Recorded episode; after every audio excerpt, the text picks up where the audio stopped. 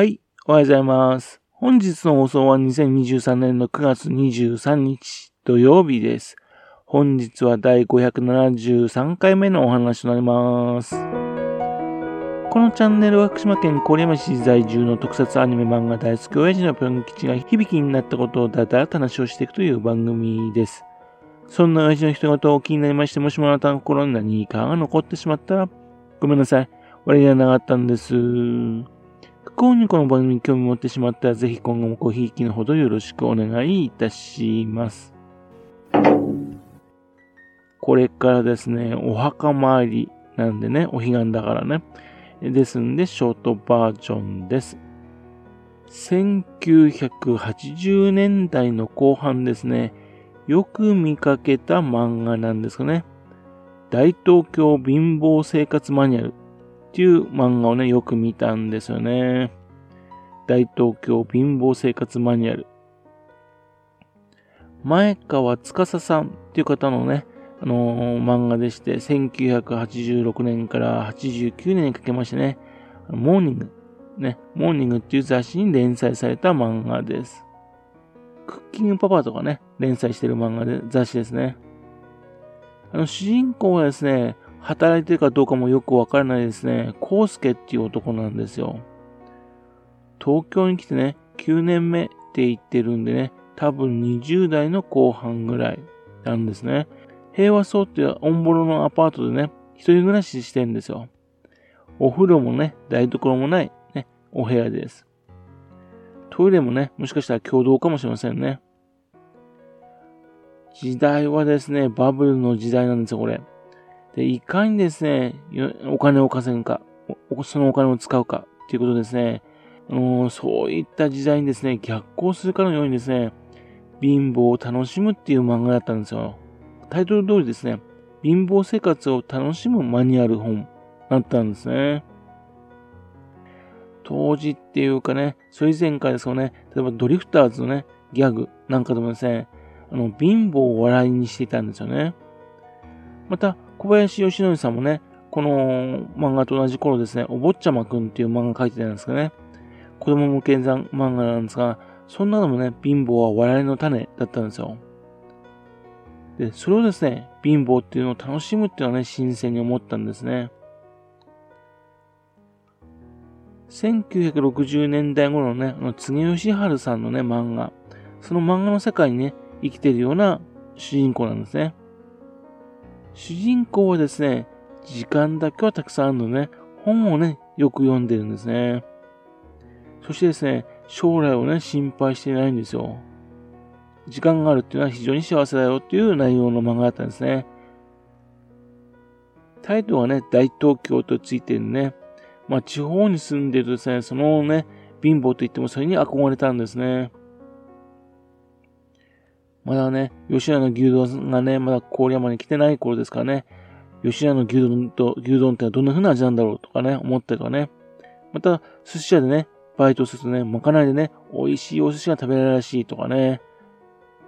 あるいは、あの、コーヒー一杯でね、何時間もいられるね、オンボロの喫茶店だとかね。あんまり東京に憧れはないんですけどね、自分ね。でも前川さんの書くですね、この漫画の東京はいいなというふうに思いましたね。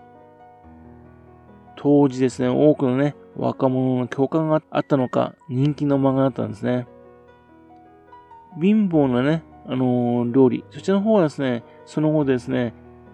いかに安く簡単に作るかっていうですね、青春の食卓っていうですね、別な漫画家さんの作品などもありましてね、これはアニメにもなりました。これなんかもね、その当時の流れなのかななんていうふうに思いますね。そしてですね、主人公なんですが、そんなにフラフラしてる男なんですけどね、可愛い彼女がいるんですよ。それが不思議なんですよね。そして彼女と二人のんびりとしてるんですね。将来とか考えないでね。あ昨日ですね、Amazon の Kindle のね、Unlimited。そこにですね、何もない幸せ、大東京貧乏生活マニュアルっていう本を見つかけ見かけましてね、そして読んだわけですよ。タイトルにですね、何にもないっていうのがついていますかね。この本は実は2011年に出した本なんですね。漫画が出た頃とから、えっ、ー、と、20年ぐらい経ってる頃です。元の漫画ではね、150話を超えぐらいあるんですかね。小さい話があるんですが、その中ですね、70話ぐらいセレクトしましてね、さらにですね、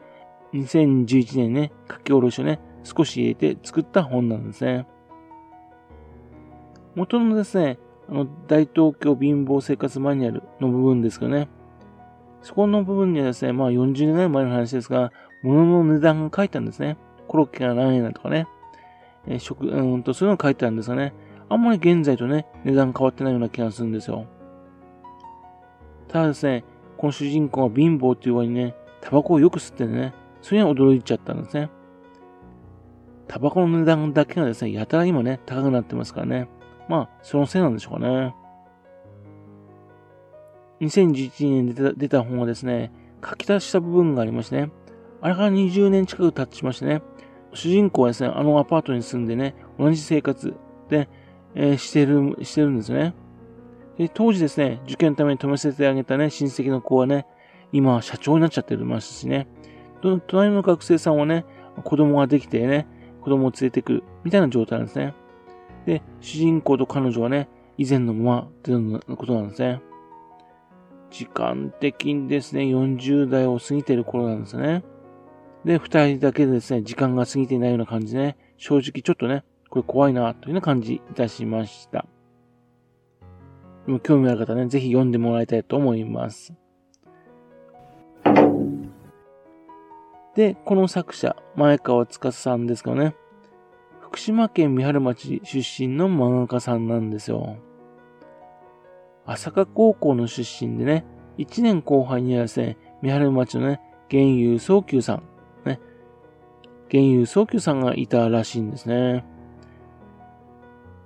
で、中央大学のね、法学部に入学しまして卒業し、そして1980年代の中頃にですね、辰巳出版というところにね、漫画原稿を持ち込みまして、そこからですね、4コマ漫画雑誌でね、漫画家デビューされたんですね。そして、モーニング、ね。で、この大東京貧乏生活マニュアルでね、もう人気作家になったんですね。後にですね、その前川さんはですね、氷伝のトラクターっていうね、政治漫画も描きます。で、これもね、人気になりましてね、2001年にはですね、レッツゴー永田町っていうタイトルでですね、ドラマ化されるんですよ。主人公はね、トンネルズのね、石橋貴明さんだったんですね。その他にもね、あの漫画として話題になった作品もいくつか書かれたようです。ですけどね、現在はですね、漫画をね、メインの仕事としてしてないようなんですね。というわけですね、今回はですね、三原町出身で前川司さんのね、大東京貧乏生活マニュアル、ね、それを40年ぶりぐらいに読みました。っていう話でした。もしも興味がありましたら、ぜひ読んでくださいね。非常に良い本だと思ってます。はい。それではまた次回よろしくぷんきちのお宝話をお付けくださいね。本日もくださいまして誠にありがとうございました。